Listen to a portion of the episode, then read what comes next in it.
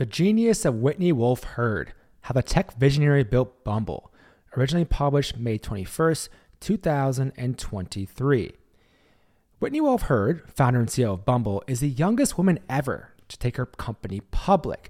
She did so in 2021 at the age of 31, about seven years after going through one of the darkest periods of her life. Her story, fueled by ambition and a mission to help women, shows what's possible when you take a different view of the world intimately understand your customer, and relentlessly execute to make your vision a reality. Let's get to it. Early days. Whitney was born in 1989 in Salt Lake City, Utah. After moving to Paris with her family at the age of 11, she moved back to Utah to finish high school. By the time she went to college at Southern Methodist University, she decided to get into marketing and advertising, but was rejected because she failed an entrance exam. If you already know anything about her story today, you'd see the hilarity in this. More on that shortly. Instead, she would major in international studies and become a member of one of the sororities, an important piece for later in the story. While in college, Whitney showcased her desire to make an impact through entrepreneurship by starting a couple of businesses. One of them, started in response to the BP oil spill, was a nonprofit that sold bamboo totes, with proceeds going to the Ocean Futures Society. The other, an experiment of sorts started during her senior year, was a clothing line meant to raise awareness of human trafficking and fair trade. She also had a passion for photography, exploring this for a few months after graduating from SMU and planting some of the very early seeds for the idea of Bumble. And here's Whitney that was my dream. I wanted to be a Nat Geo photographer. And so I went traveling through Southeast Asia and took a lot of photos. And I remember on my travels thinking, gosh, there's such a disconnect for someone trying to explore a new country or place. It's only TripAdvisor. And if you follow TripAdvisor, you end up eating a hamburger in Laos and some version of a Hard Rock Cafe. And this is not really the experience. I thought, why can't I get to know a local? I want to ride on the back of a moped in Laos and I want to go understand what do they do here? Like, where do the 18 year olds go? What was their life like? What does their day look like? And I thought, why is there not an app that does this? Why is there not something on my phone that can put me in touch with these people? But then, of course, the idea fell by the wayside. It went into the back of my brain somewhere. And by chance, one day I would end up in this wild world of connecting people on the internet. So some of these things were already brewing and already starting to bubble up in some ways that wouldn't totally expose themselves yet. After her trip to Southeast Asia, Whitney would find herself at a serendipitous dinner in Los Angeles, which led to her taking a job at an LA based startup incubator, Hatch Labs, started by IAC in 2011. This would turn into two unforgettable years. Tinder. In 2012, Whitney worked at the startup Cardify, one of the companies in the Hatch Labs incubator. This project, led by Sean Rad, would ultimately end up being abandoned, but it led to Whitney working on a dating app called Matchbox, which would become Tinder. Whitney was the co founder and VP of marketing for Tinder, and although she never did get that marketing degree, she found creative ways to acquire Tinder's early users. Here's Whitney. With Tinder, I essentially went back to my alma mater at SMU. I just graduated, so a lot of my best friends were still in school, so I got access to the campus. And I would start the sororities and then go to the fraternity. So I'd essentially have all the young women download it and then run to the fraternity, and then they would download it, and then everyone would start connecting. But this wasn't all she did. She continually found ingenious ways to sign up new users. Here's Whitney again. I'll never forget, I took the photo of one of my guy friends back then who all the young women had a mega crush on. And then I took the photo of my best friend Danielle, who was very well liked on campus. And I went into Danny's journalism class because she was still a student. And I basically snuck into her journalism class and used Photoshop. And I took the Tinder screens and I put the guy's face on one and her face on the other and said, Find out who likes you on campus. And then I save it to a file because this is the olden days at this point. And I went to FedEx, which is like the office supply store across the street. And I printed a thousand copies and quite literally handed different students on campus $20 to go distribute them under dorm doors and put them on windshields and to put them in their different social clubs and to essentially distribute these flyers everywhere. That was just one of the tactics. I used to go and put it all over campus. And then I had a few t shirts printed up that said, don't ask for my number. Find me on Tinder. And I had my girlfriends wear their t shirts and we went to the bar. And so I gave them a couple hundred bucks and they would go around and buy drinks. And then when people would ask for their number, they essentially say you have to download Tinder. As I've written about previously with Sara Blakely and numerous other entrepreneurs, they're all relentlessly resourceful. Whitney is clearly no different. I'm reminded of Paul Graham's insightful essay on this repeatedly when thinking about the world's best founders, and that's linked at justgogrind.com. And with Whitney, she was so close to the customer that it was easy for her to market to them. She knew them, she was in the target market herself. The timing was also important. Here's Whitney. There was a superpower in the timing of it all because I just graduated and I knew all these people. So if some random startup founder knocks on a sorority door, the police are coming, you know? Like, you can't do that. So I felt like I had this insider hook because I was technically an extension of that by proxy because I had just been on the college campus and all my girlfriends were still there. So they were part of the sororities and all my guy friends were there. They were part of these fraternities. And this contributed to Tinder's insane early growth. In the first two years, they had 1 billion matches and were getting 800 million swipes per day on the app. But it would be a tumultuous time for Whitney, and she'd lead the company in a very public way. Starting Bumble. Without getting into all the details, because I don't think it's worth resurfacing, Whitney filed a lawsuit against Tinder for sexual harassment on June 30th, 2014, two months after resigning. She ultimately reached a settlement in September 2014, but the lawsuit was very public, and to put things bluntly, it was an absolute shitstorm for Whitney. She described it as one of the darkest periods of her life, saying, I was literally broken. But from that darkness, she found light. After originally having the idea for a company called Merci, a female only social network where you could only be kind to one another, she was convinced to start another dating app by the now multi billionaire Andre Andreev. But first, Andre tried to hire Whitney as a CMO of his dating company. She described the start after Andre's failed attempt. Here's Whitney. But he wanted me to go run marketing in his dating company, and I thought he had lost his mind. And so I told him what I was going to do. I'm going to start this new age of social media. And he was like, No, you're not. you're going to do that in dating with me. And I was like, You lost your mind. But we actually ended up talking through it. And the more thought I gave to this new concept of a dating app that could be engineered for women by women, the need became more apparent. And so that's how I shifted from this concept of Merci into what is now Bumble, which was very much the similar concept if you think about it. Creating a brand rooted in kindness, a product rooted in good behavior, and really putting women in charge of that, creating the female internet. And that was really the beginning of Bumble. She went further, talking about the idea for Bumble in another interview, describing how she rebuffed Andre's attempts to become CMO of his company. Here's Whitney. First of all, I'm not for hire. I'm starting my own company. I must be founder and CEO, whatever I do next. I cannot work for someone. I just have to be my own boss. And you know, I got to give him a lot of credit because he trusted that. And he said, okay, do whatever you want to do. But my one stipulation is it has to be in dating because I know dating and I want to get behind a dating product. So when I was sitting there, we had kind of an agreement to okay, we're going to do this dating app. What's it going to be? What about Merci? I want to be Merci. I want to be about women and I want to be women only. I want safety and kindness and accountability. There's no internet spaces for women. Nothing's been built for women. We have to do this for women. And then it kind of just all clicked. And I sat there and within literally minutes, it just all wrote itself. I said, wait a second. I know the problem. Women don't go first, men do. Men message as many women as they can.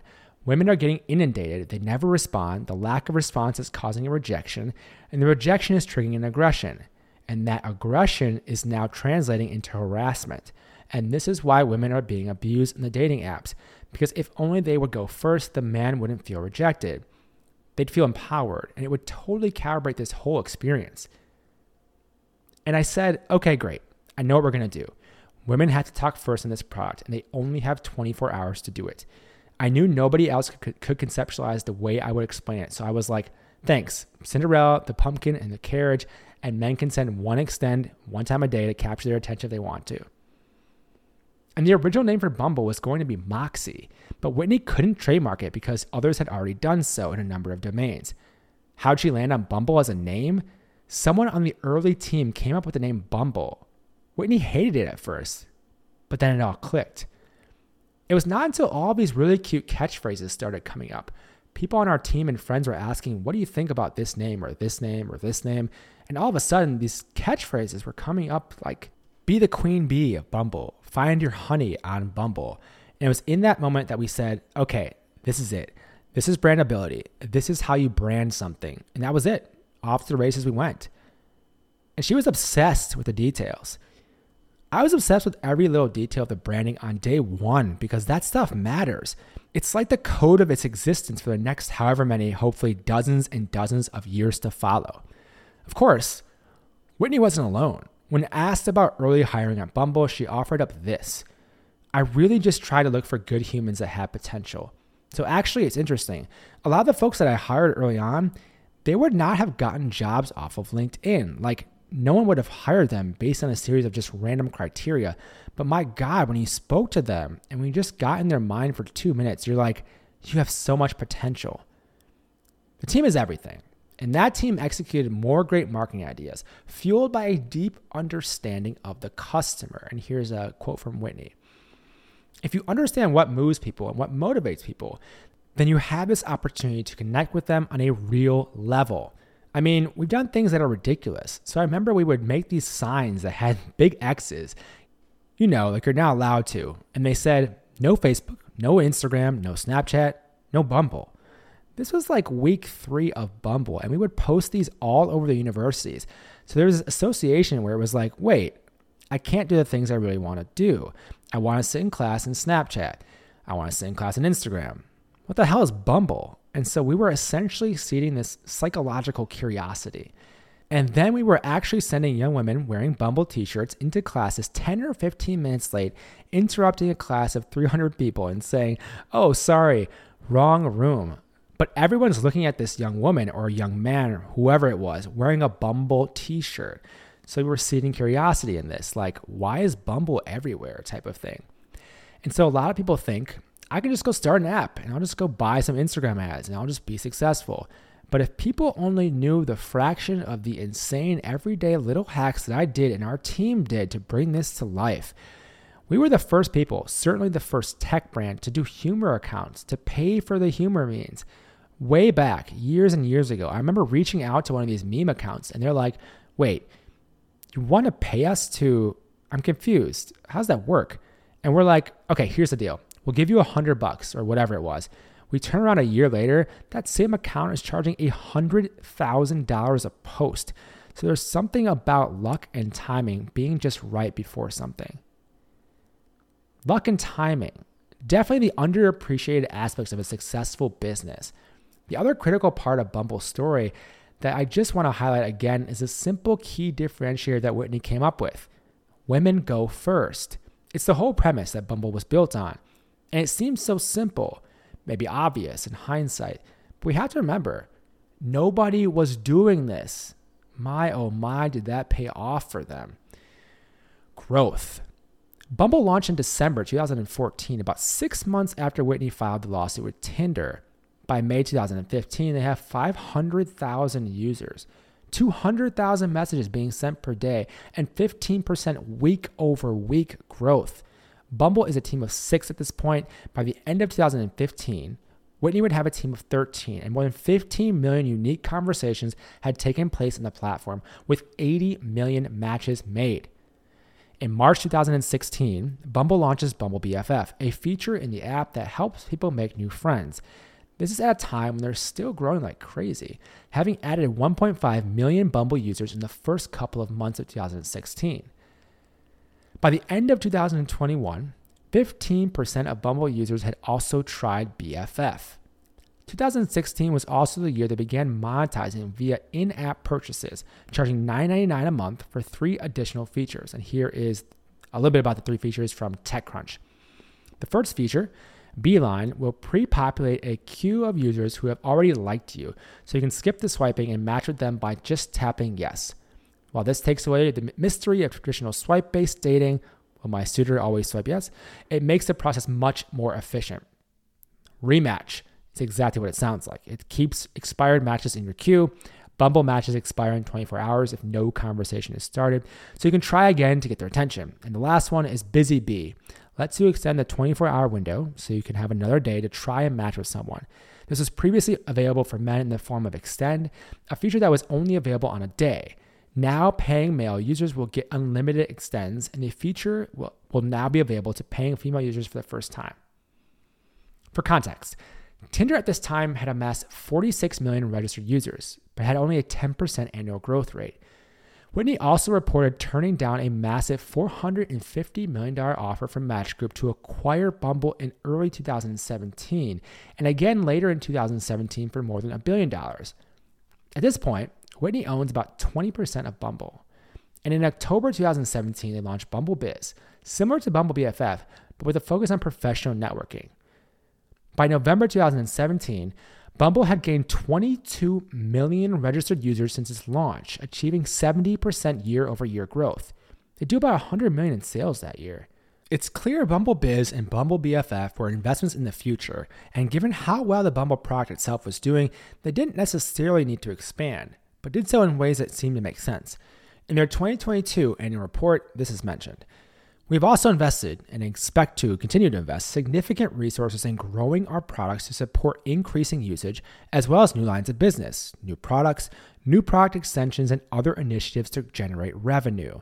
The launch of our Bumble BFF product extension in 2016 and our Bumble Biz product extension in 2017, which have not yet generated significant revenue for us, are examples. This was obviously years after they had launched the products, and while Biz and BFF aren't significant revenue for Bumble yet, they very well could be in the not too distant future. But my friends, we've gotten ahead of ourselves. Let's go back to 2018. Business success, personal struggles. By June 2018, three plus years in, Bumble has 29 million registrations and is approaching 100 employees. Bumble, by all accounts, is crushing it.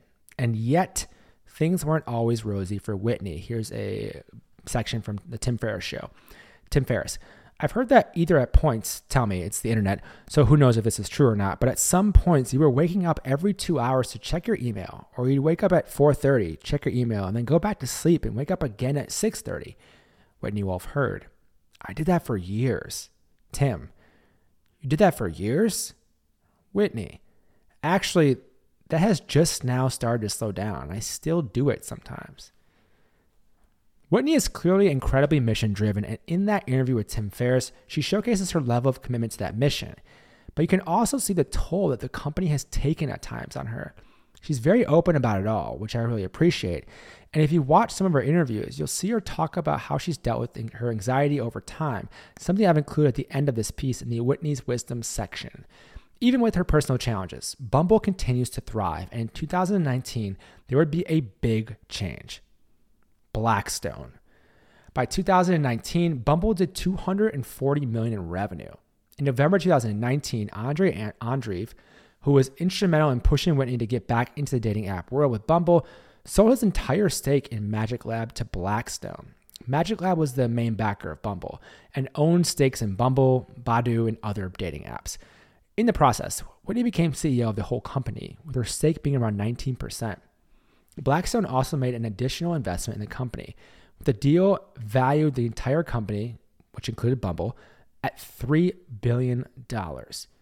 And here is Whitney's quote in the announcement This transaction is incredibly important and exciting moment for Bumble and the Magic Lab group of brands and team members. Blackstone is world class at maximizing the success of entrepreneur led companies, which presents a tremendous opportunity. We are very excited to build the next chapter with them. I am honored to take on the role of CEO of the group. I will strive to lead the group with a continued values based and mission first focus, the same one that has been core to Bumble since I founded the company five years ago. We will keep working towards our goal of recalibrating gender norms and empowering people to connect globally, and now at a much faster pace with our new partner. Not long after, Whitney would take another big step for the company going public. IPO.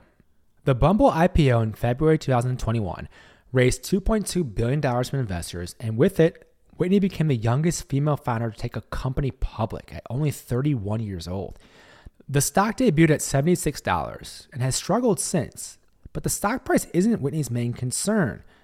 I'm not obsessed with the stock. I'm obsessed with the customer, the team, the innovation we're planning for the future. It's a sentiment you hear from a lot of CEOs. They're trying to build great companies, not worry about stock price because if you build a great company, the rest will take care of itself. Being a public company has its positives and negatives, with one drawback being it takes focus away. Here's Whitney. Ramping up for earnings calls every 90 days, it's just a week of your life you don't get to focus on the company. And with the level of scale Bumble is at, the importance is in what they choose not to do. Here's Whitney. When we have this type of scale, the world is literally your oyster. You can work with anyone, you can team up with any brand. You have access beyond, you know, our early founding wildest imagination. And so I think when you're starting your company, it's like, what can we do? We'll do anything. We'll take anything that we can get. And now it's really about being extremely protective and very precise about what not to do. And to even get to this point is remarkable. There are thousands of dating apps and websites, and yet only a few are used prominently. Bumble is one of them. And Whitney is the driving force behind that. Bumble today. In 2021, Bumble did $765 million in revenue. The next year, they did more than 900 million. And in 2023, Whitney's big focus, among other things, is Bumble BFF. Given how prevalent the issue of loneliness has become in today's society, it makes perfect sense. It's also a massive opportunity for growth. But there's a big challenge ahead too AI. Specifically, keeping AI from being harmful to their users. More recently, Bumble acquired Official, an app that helps couples form stronger relationships, a continued effort of expansion for Bumble. Here's Whitney. We're really trying to build the entire relationship journey and take care of the entire relationship from start to finish. Overall, Whitney is looking at three major buckets for growing Bumble and the relationship ecosystem. One, Bumble Date, Fruitz, and Badoo, the core of the business. Two, build or buy strategy, what extends the user life cycle. And three, foray beyond love, Bumble BFF, Bumble Biz, and more broadly, kind connections, but platonically. But why does Whitney continue to build Bumble? She offers her thoughts in the perfect closing to this piece. I just, I feel very passionate about what I'm doing. And when I stop feeling passionate, I'll go have a pina colada and then I'll go do something different. But this feels like my life's work. I try to be a good mom and I try to be a good wife and I try to be good to myself and take those times. And I think anyone that sits around tells you, like, oh, it's all about balance. And I mean, maybe they're right.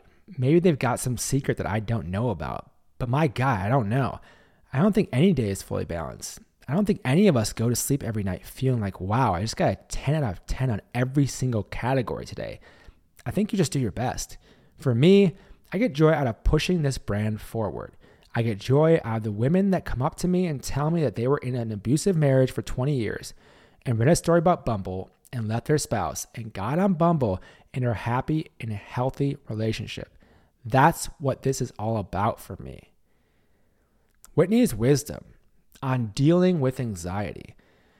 Well, it definitely has become a handicap at points, but I would say 85% of the time it's fuel.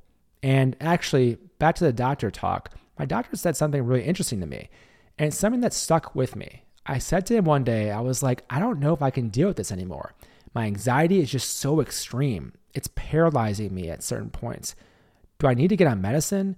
Do I need to be medicated for this? And he responds, just keep doing good work. It will recalibrate the way you feel.